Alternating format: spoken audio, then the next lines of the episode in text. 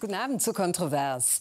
Sie kennen bestimmt die Geschichte vom Hasen und Igel, der Wettlauf, bei dem jeder Erster sein will. An diese Geschichte erinnert der Wahlkampf von Markus Söder und Hubert Aiwanger. Beide kämpfen um gleiche Wählergruppen und natürlich gönnt keiner dem anderen, dass er erfolgreicher ist. Im aktuellen BR24 Bayern-Trend rückt Aiwanger Söder mit seinen Beliebtheitswerten sogar ziemlich auf die Pelle. Es ist ein ziemlicher Spagat. Im Alltag zusammen regieren, im Wahlkampf gegeneinander kämpfen. Hase und Igel eben. Beobachtungen von Hans Hinterberger und Melanie Marx. Ist das herrlich. Anfang Mai Patronatstag der bayerischen Gebirgsschützen am Tegernsee. Schöner geht's nicht mehr rein. Genau. Der bayerische Ministerpräsident ist gerne gekommen und nutzt die Gelegenheit, um die ein oder andere Botschaft unterzubringen. Da hat man mir gesagt, ich müsse auch Schützen gendern. Und hat mir vorgeschlagen, nicht Schützenbrüder oder Schwestern zu sagen, sondern Schützenbrüderinnen. Seitenhiebe gegen Gendern, Veganer, Wokeness, das darf derzeit bei keinem Anlass fehlen. Dort die Grünen und die Berliner Ampel. Hier das geerdete Bayern unter Söders Führung. Nur war eben nicht allein am Patronatstag. Auch Hubert Aiwanger ist hier und lästern über Grüne und Klimakleber können beide an die ganzen Miesmacher, denen man im Gesicht anerkennt, dass sie null Lebensfreude haben. Die nicht den Weltuntergang im Gesichtsausdruck schon vor sich hertragen. Seid endlich mal mehr stolz und dankbar. Die sagen, wir wollen anpacken. Seit bald fünf Jahren regieren sie das Land zusammen. Doch mit der Wahl im Oktober werden die Karten wieder neu gemischt. Und beide tingeln mit enormem Fleiß durch die Bierzelte. Beide kämpfen um ähnliche Wählerschichten, vor allem für die Freien Wähler geht es um viel. Nur eines kann sie voraussichtlich vom Weiterregieren abhalten, dass die CSU zu erfolgreich ist, gar eine absolute Mehrheit bekommt. Samstag am Landesparteitag in Amberg hat Aiwanger deshalb eine Botschaft. Die CSU darf nicht alleine regieren. Es tut Bayern gut, wenn wir ein Vier-Augen-Prinzip haben, hier mit drüber schauen. Wir haben in vielen Dingen ja, die Themen angestupst und angeschoben. Nur die Themen auch dauerhaft zu besetzen, ist in dieser Koalition gar nicht so einfach. Rückblick. Vor drei Wochen in den Bergen. Aiwanger und sein Umweltminister hatten zum Wolfs- und Bärengipfel geladen. Doch spontan kommt auch Markus Söder und steht im Mittelpunkt. Er mischt sich in die Ressorts der Freien Wähler, zum Beispiel beim besseren Gehalt für Lehrer oder bei der Windenergie. Wie wollen die Freien Wähler da durchdringen? Einerseits mit angeblich besseren Kandidaten vor Ort, sagt jedenfalls Aiwanger. Sonntag Maidult in Regensburg. Dann wähle ich doch lieber mal diese junge Dame von den Freien Wählern als diesen alten Mann von der CSU. Aber da ist noch etwas. Der immer etwas schärfere Ton des Hubert Aiwanger. Etwas mehr Angriff auf ein klares Feindbild. Ich bin für Weltoffenheit und Toleranz, aber ich bin nicht dafür, dass ideologisch Durchgeknallte, die mit ihrem eigenen Leben nicht fertig werden, den Muttertag abschaffen wollen und solche Dinge unseren Kindern Flausen in den Kopf setzen wollen. Auch Söder kann Bierzelt. Einem Überbietungswettbewerb mit Aiwanger, was die Schärfe angeht, weicht er aber aus. Kirchenrheinbach, östlich von Nürnberg. Weil ich in der ganzen Woche fast nur Politiker und Journalisten erlebt habe. Und ich wollte das Vergnügen haben, wenigstens einmal in der Woche, einmal am Abend vernünftige Menschen zu sehen. Vielen Dank für die Einladung, bin gerne gekommen. Eine Schamoffensive an den ländlichen Raum, vielleicht gerade weil hier Aiwanger besonders beliebt ist. Doch es gibt auch etwas, das die beiden im Wahlkampf unterscheidet. Söders Einsatz privater Anekdoten. Trudering gestern. Noch ein Bierzelt. Mein Vater hat damals gesagt, Bub, du hast zwei so linke Hände, aber so eine große Goschen. Du kannst bestenfalls Pfarrer oder Politiker werden. Für was Anständiges reicht es nicht. Söder persönlich, Söder ganz nah, das setzt sich im Internet fort. Hi, hier ist Markus Söder, bayerischer Ministerpräsident. Wir haben heute wieder ein gemeinsames Date, ein Meeting, wo wir uns über Fragen austauschen. Ich bin ein sehr guter, guter Esser. Bratwürste, Nürnberger Bratwürste kann ich empfehlen. Und ansonsten kann ich nur sagen, möge die Macht mit euch sein. Aiwanger dagegen setzt auch online auf Attacke. Zum Beispiel, wenn eine Drag Queen Kindern vorliest, dann spricht er von Kindswohlgefährdung. Oder wenn er öffentlich eine Kita kritisiert, weil sie keine Muttertagsgeschenke basteln will. Wer holt mehr Wähler ab? Aiwanger rückt mit seinen persönlichen Beliebtheitswerten im BR24 Bayern-Trend immer näher an Söder heran. Gegeneinander schießen beide aber bislang nicht. Und über eine absolute Mehrheit als Wahlziel schweigt Söder eisern. Und trotzdem, wenn wir uns an der CSU-Basis umhören, bleibt bei vielen der alte Traum. Die Alleinregierung ohne lästigen Partner. Nach dem Eindruck vielleicht doch möglich. Es muss ein Ziel sein und ich finde, es belohnt auch die Arbeit, die der Markus Söder macht in der letzten Zeit. Natürlich. Setzen wir alles dran. Und da gibt's bis Oktober noch viele Bierzelte. Das Rennen ist noch lang.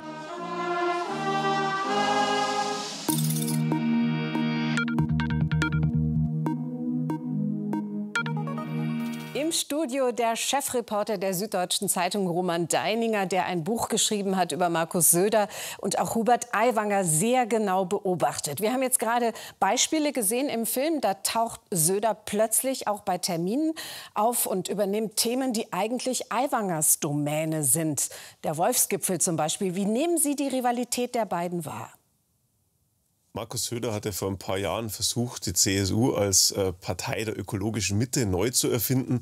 Das hat nicht geklappt, weil an der eigenen Basis das Murren groß war. Und jetzt versucht er genau diese konservative Stammklientel, die halt vor allem auf dem Land zu Hause ist, äh, wieder stärker zu bedienen und kommt damit natürlich äh, Hubert Aiwanger ins Gehege. Ähm, sowohl das Herz der CSU als auch das Herz der Freien Wähler schlägt auf dem Land und wir erleben gerade einen äh, Wettbewerb von Freien Wählern und CSU um ähnliche Wählergruppen. Ähm, die besondere Herausforderung für die beiden, für Söder und Aiwanger, ist es natürlich, ähm, Sie müssen da wetteifern, aber sie dürfen es auch nicht zu scharf tun, denn äh, sie wollen ja die bayerische Wohlfühlkoalition, die Koalition der Harmonie sein, verglichen mit der zerstrittenen Ampel in Berlin. Das ist ja das Argument, das sie beide immer machen. Schwieriger Spagat. Ähm, ja, der Kampf um Wählerstimmen auf dem Land, der ist ganz besonders brisant. Wie gelingt es denn besser, die AfD auf dem Land in Schach zu halten? Markus Söder hat sich 2018 äh, im Asylstreit mit der Kanzlerin am Thema Migration heftig die Finger verbrannt. Deswegen äh, fasst er es jetzt nur noch ganz vorsichtig an. Er fasst es auch nicht so stark an, wie sich die Basis der CSU manchmal äh, wünschen würde. Ähm, er redet jetzt wieder über Migration, aber er ist weit entfernt von der ähm, grenzwertigen Rhetorik äh, vergangener Jahre. Das macht natürlich das Feld frei äh, für Hubert Aiwanger. Der kann das Thema stärker aufgreifen und kann äh, insofern wahrscheinlich effektiver äh, Wähler von der AfD äh, zurückholen zu den Parteien der Mitte. Ähm, Hubert Aiwanger ist ja auch selber bekannt dafür, dass er da kein Kind von Traurigkeit ist, äh, wenn es ähm, um Rhetorik zu solchen Themen geht. Also er hat da äh, verglichen mit Söder einen strategischen Vorteil in diesem Wahlkampf. Er kann diese Wähler äh, deutlicher ansprechen. Also er hat quasi mehr Beinfreiheit mit vielen Äußerungen deutlich weiterzugehen als Söder? Aiwanger hat mehr Beinfreiheit, die hat er sich in vielen Jahren erarbeitet. Ähm, würde sagen, äh, Hubert Aiwanger hat ähm, ähm, seinen Spielraum über die Jahre gedehnt. An ihn werden nicht die gleichen Maßstäbe angelegt wie an andere Politiker. Ähm, er redet anders als andere Minister, als andere stellvertretende Ministerpräsidenten. Ähm, für so manche Aiwanger-Aussage wären andere Politiker in Amt und Würden äh, heftig kritisiert worden, wären möglicherweise zurückgetreten. Bei Hubert Aiwanger ist ein Gewöhnungseffekt eingetreten aufgetreten. Wenn der von äh, rot-grünen Grasfressern oder so spricht, um mal äh, ein Zitat zu äh, benutzen, dann wird es hingenommen, äh, während man bei anderen Politikern zusammenzucken würde. Also ähm, Aiwanger hat mehr Beifrei Beinfreiheit, obwohl Söder ja selber manchmal rhetorisch sich in Regionen bewegt, die in anderen Teilen der Republik äh, nah an der Comedy wären. Die Freien Wähler, die machen ja gegen eine Alleinregierung der CSU mobil. Halten Sie eine absolute Mehrheit der CSU überhaupt für möglich, für denkbar? Die absolute Mehrheit äh, der CSU ist weit weg, aber auch nicht komplett ausgeschlossen. Ähm, ich würde feststellen, dass äh, Markus Söder überhaupt kein Interesse daran hat, da in die Nähe äh, gerückt zu werden, dieser absoluten Mehrheit, weil er an diesen Träumen, die da vielleicht jetzt in der CSU ausbrechen, ein Stück weit auch gemessen werden könnte. Markus Söder, ein Mann, der für andere die Latte immer sehr hoch gelegt hat, legt sie für sich selber jetzt sehr tief. Im BR24 Bayern Trend, da sind die Grünen, reden wir über die auch noch, der Umfrageverlierer und Schwarz-Grün, was ja lange die Wunschkoalition der Bayern war, ist komplett out. Liegt sicher auch an dem Krisenmanagement in Berlin. Heute hat der grüne Bundeswirtschaftsminister Habeck sich von seinem umstrittenen Staatssekretär von Patrick Reichen getrennt. Ist damit ein Wahlkampfthema in Bayern, das nämlich vom grünen Filz vom Tisch abgeräumt? Das ist sicher nicht erledigt. Äh, also eine äh, solche Vorlage äh, lässt sich Markus Söder nicht entgehen. Das wird er auch in den nächsten Monaten immer bemühen. Natürlich ist die beste politische Affäre aus Sicht des politischen Gegners immer die, die sich ewig zieht wie Kaugummi. Jetzt ist Herr Greichen zurückgetreten. Das wird weder Herrn Söder noch Herrn Aiwanger daran hindern, das Thema weiter auszuspielen. So nobel sind die beiden nicht, dass sie die Vorlage nicht annehmen würden. Bei der CSU und den Grünen ist es einfach so, dass beide ihre Leute über die Jahre wirklich auf die Bäume getrieben geschrieben haben, äh, mit äh, Schauergeschichten über den jeweils anderen. Und so sind zwei Parteien, die eigentlich inzwischen wirklich viel mehr gemeinsam haben, als dass sie trennt, äh, gefühlt so weit weg voneinander wie nie zuvor. Danke für diese Analyse. Roman Deininger war das im Kontroversinterview. Danke. Und dieses Interview haben wir aus Zeitgründen kurz vor der Sendung aufgezeichnet. Der gefühlte Dauerregen der letzten Wochen hat viele von uns genervt. Aber für die Natur war der Regen ein Segen. Viele Grundwasserpegel sind wieder gestiegen. Aber an manchen Orten in Bayern bleibt die Lage kritisch, zum Beispiel in Teilen von Franken. Jedes Jahr werden von der Industrie oder Landwirtschaft hunderte Millionen Liter Wasser in Bayern abgepumpt. Das ist zwar legal und kostenlos, aber es gibt keinen Überblick, wer wie viel abzapft. Noch nicht mal die Behörden wissen das. Eigentlich unglaublich. Recherchen von Caroline Hasenauer, Pirmin Breninek und Claudia Kohler gemeinsam mit der Mainpost. Oberbleichfeld bei Würzburg.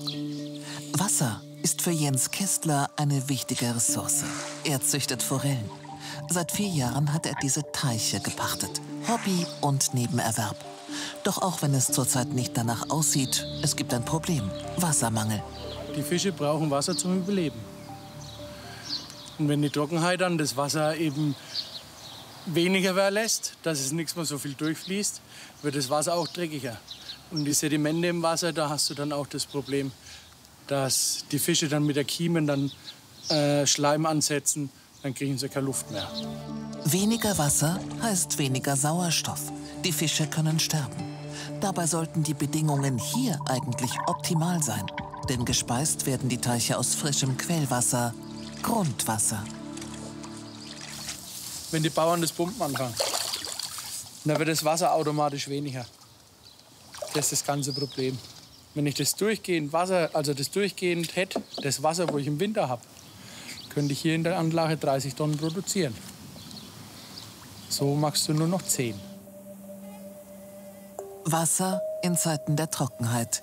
Weltweit gibt es längst Verteilungskämpfe. Wasser wird knapp. Auch vor unserer eigenen Haustür. Wie hier in der Bergtheimer Mulde, nordöstlich von Würzburg. Auf 1000 Hektar bauen die Landwirte vor allem Gemüse an und das braucht viel Wasser.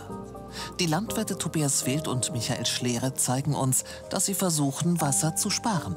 Man sieht hier den Tropfschlauch und alle 30 cm sind hier Löcher drin, wo dann ähm, am Ende das Wasser raustropft. Diese Tröpfchenbewässerung spart ein Drittel Wasser ein. Aber ganz ohne geht es nicht. Die Gegend hier gilt als eine der trockensten in ganz Bayern. Es gibt keine Region, wo Gemüse gebaut wird ohne Bewässerung. Man kann Gemüse im kleinen Stil bauen für Hofläden. Wir haben den Handel, die haben gewisse Normen. Wir müssen gewisse Größen erreichen. Doch längst nicht nur Landwirte oder Fischzüchter sind aufs Wasser angewiesen, auch Industrie, Kommunen oder Vereine. Sie alle dürfen Wasser aus Boden und Gewässern pumpen, kostenlos, wenn es die Behörden erlaubt haben. Doch wie oft ist das der Fall? Reagieren die Behörden auf die zunehmende Trockenheit? Eine zentrale Datenbank dazu gibt es im Freistaat nicht. Wochenlang hat ein Team des PR und der Tageszeitung Mainpost bei den Behörden nachgefragt und die Informationen ausgewertet. Mit erstaunlichem Ergebnis. Demnach waren 2021 mindestens 1750 Wasserentnahmen in Unterfranken genehmigt.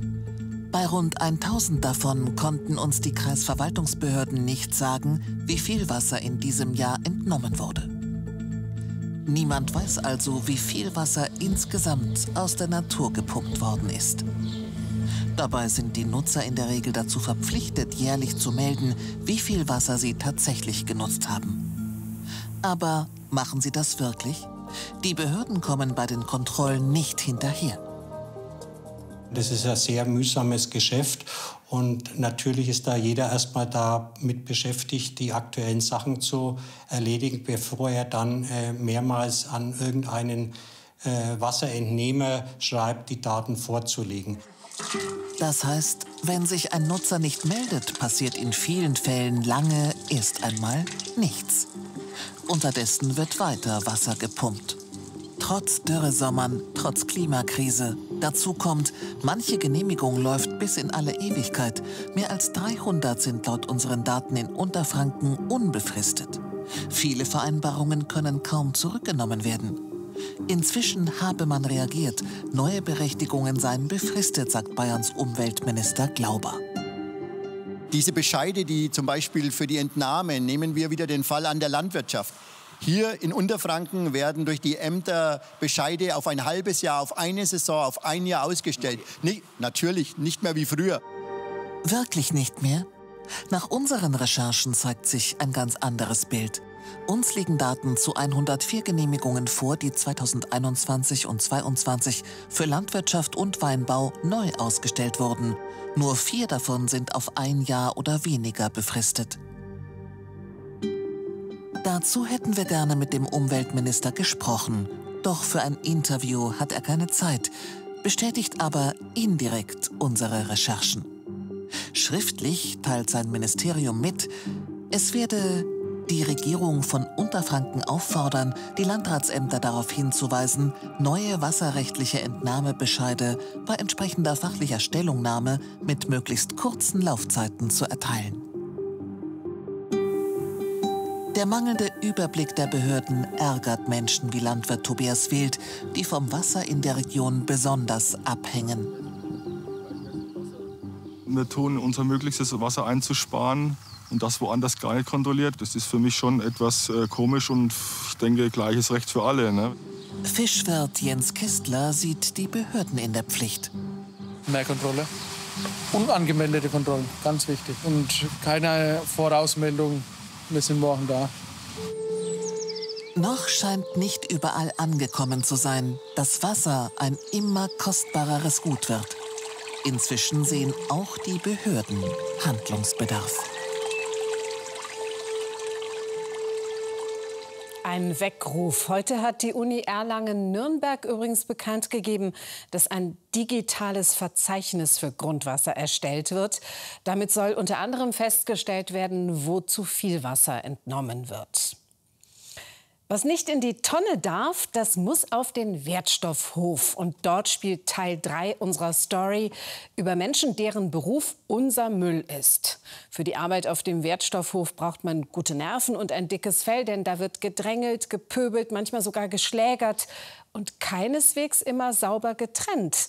Wer schummelt und was in die falsche Tonne wirft, der hat die Rechnung allerdings ohne den Platzwart gemacht. Die kontroverse Story von Lenja Hülsmann und Juliane Rummel. Morgen. 7.30 Uhr auf einem Wertstoffhof in München. Sind die leer? Leer, ja. Genau, dann dürfen Sie die nicht Jacob Nielsen ist Platzwart. Er arbeitet da, wo all das landet, was wir nicht mehr haben wollen. Und jetzt müssen wir uns verabschieden. Viele tausend Höhenmeter. Tschüss. Wir wollen miterleben, womit Jacob hier auf dem Wertstoffhof täglich konfrontiert ist. Gerade ist alles noch ruhig, aber das muss nicht so bleiben. Gewalt gegen Mitarbeiter, Kampfzone Wertstoffhof. Beleidigung und Körperverletzung, Streit am Wertstoffhof eskaliert. Abgelehnte Holzabgabe endet mit Schlägerei. Das dauert ein bisschen, bevor ich sauer werde, aber alles lasse ich mir auch nicht gefallen. Solche Situationen scheinen an diesem Morgen weit weg.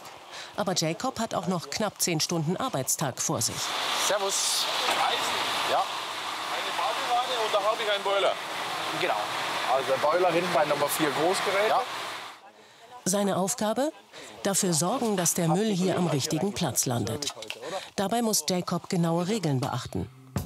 Grundsätzlich gilt, hier dürfen nur Menschen mit Wohnsitz in München ihren Müll abladen. Und zwar in begrenzten Mengen, nämlich zwei Kubikmeter pro Anlieferung und Tag. Viele Problemstoffe kosten extra Gebühren. Und natürlich muss alles richtig sortiert werden. Der Wäscheständer hier gehört in den Eisenschrott, ist aber fälschlicherweise bei den Buntmetallen gelandet.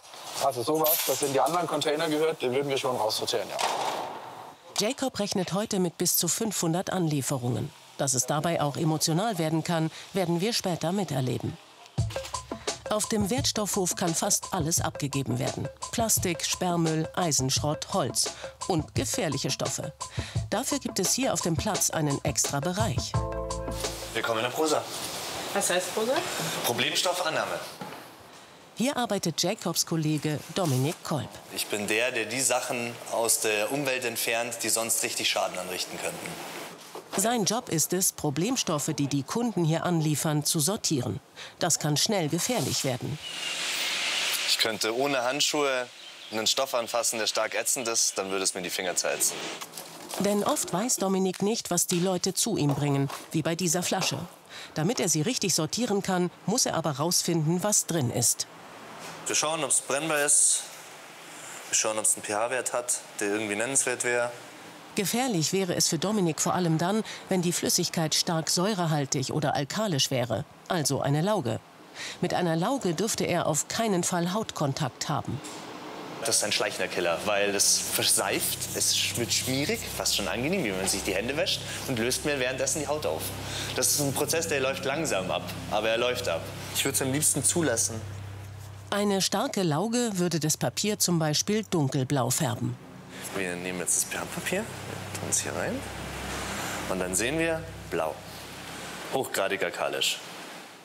Bedeutet, die Flüssigkeit ist also ätzend für die Haut und kann schwere Augenschäden verursachen. Dominik verräumt die Flasche in eines der vielen Fässer. Hier werden beispielsweise Laugen und Säuren und brennbare von nicht brennbaren Stoffen getrennt. Warum das so wichtig ist, wird uns Dominik später noch zeigen. Draußen bei Jacob. Das Auto hier hat kein Münchner Kennzeichen. Darf der Fahrer hier überhaupt abladen? Servus, grüß Ihnen. Haben Sie einen Wohnsitznachweis dabei? Äh, ja, Ausweis, ne? Ja, genau, weil es von der Kennzeichen ist ja keine Münchner Kennzeichen. Und dann tun wir hin und wieder ein bisschen kontrollieren und eine Stichprobe machen. München, vielen, vielen Dank. Danke auch. Genau. Dieses Mal alles in Ordnung.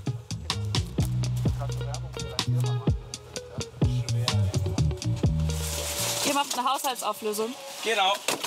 Die Dame ist verstorben und die Wohnung muss ausgeleert werden, weil der nächste Mieter muss rein. Bedeutet? Bedeutet, alles wird entsorgt. Fotos, ach, alles, alles, alles wird entsorgt. Leider. Die Erinnerungen eines ganzen Lebens weggeschmissen. Die Person sehen wir nicht, kennen wir nicht. Deswegen emotional, da kann man nichts. Also, Hauptsache, dass das landet in der richtigen Container und nicht in der Umwelt. Die Umwelt liegt Jacob am Herzen. Er ist in Dänemark geboren, viele Jahre um die Welt gereist und hat als Tauchlehrer gearbeitet. Es liegt ganz viel Sachen in unserer Weltmeer, diverse Plastikmüll, Plastiktüten. Natürlich macht es jemand traurig, wenn, wenn, das, wenn man im Tauchgang mehr Plastik sieht als, als Fische. Und indem dass man das hier hinbringt, die Sachen, und das richtig entsorgt, denke ich mal, ähm, sind wir auf einem guten Weg. Aber was passiert eigentlich mit den Sachen, die auf Wertstoffhöfen wie diesem landen? Laut Umweltbundesamt werden in Deutschland 82,5 Prozent der Elektrokleingeräte recycelt. Bei Sperrmüll sind es etwa 57 Prozent. Von den Kunststoffabfällen werden etwa 35 Prozent stofflich verwertet. Der Rest der Abfälle wird in den meisten Fällen energetisch verwertet, also verbrannt. Jacob arbeitet seit 2015 auf dem Wertstoffhof, hat als Einweiser angefangen. Inzwischen ist er zum Platzmeister aufgestiegen. Servus, Sie müssen bitte die Treppe benutzen. Einmal gerne die Beine benutzen, seitlich auf die Treppe. Da passiert schon Unfälle, wenn die von unten reinschmeißt, das an die Kante ran. Und dann müssen die hier die Treppen benutzen. Mit den allermeisten Kunden läuft alles friedlich ab, sagt Jacob. Über bedrohliche Situationen mag er vor der Kamera nicht sprechen. Zurück bei Dominik in der Problemstoffannahme. Gleich will er uns zeigen, warum es so wichtig ist, dass hier alles richtig sortiert wird und wie gefährlich selbst einfache Putzmittel werden können. Ein Badreiniger oder einen Kalker und eine Bleiche. Die wird Dominik jetzt gleich mischen. Dabei wird Chlorgas entstehen. Das ist giftig, kann starke Verätzungen verursachen und im schlimmsten Fall zum Tod führen. Ja, jetzt schauen wir mal.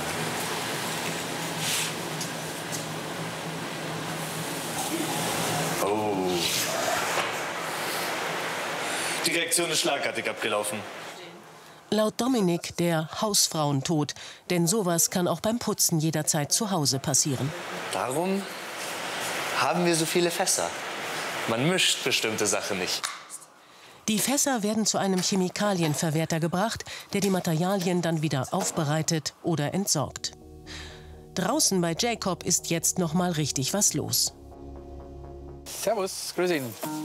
Bei jeder Anlieferung die Frage, darf das alles so abgeladen werden?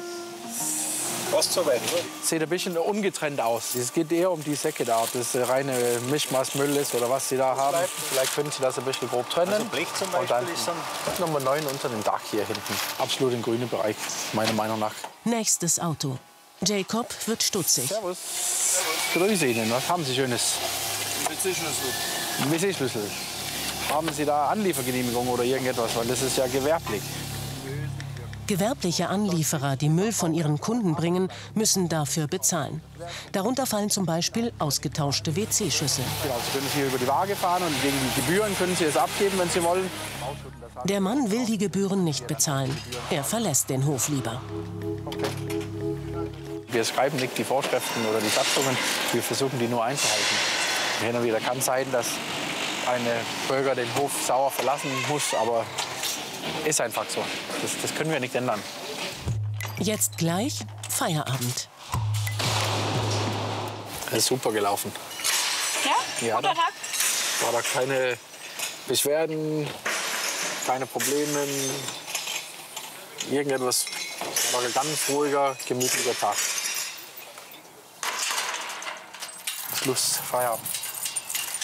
So, Und morgen alles von vorne. morgen alles von vorne, ja. In der Hoffnung, dass auch dann alles friedlich bleiben wird.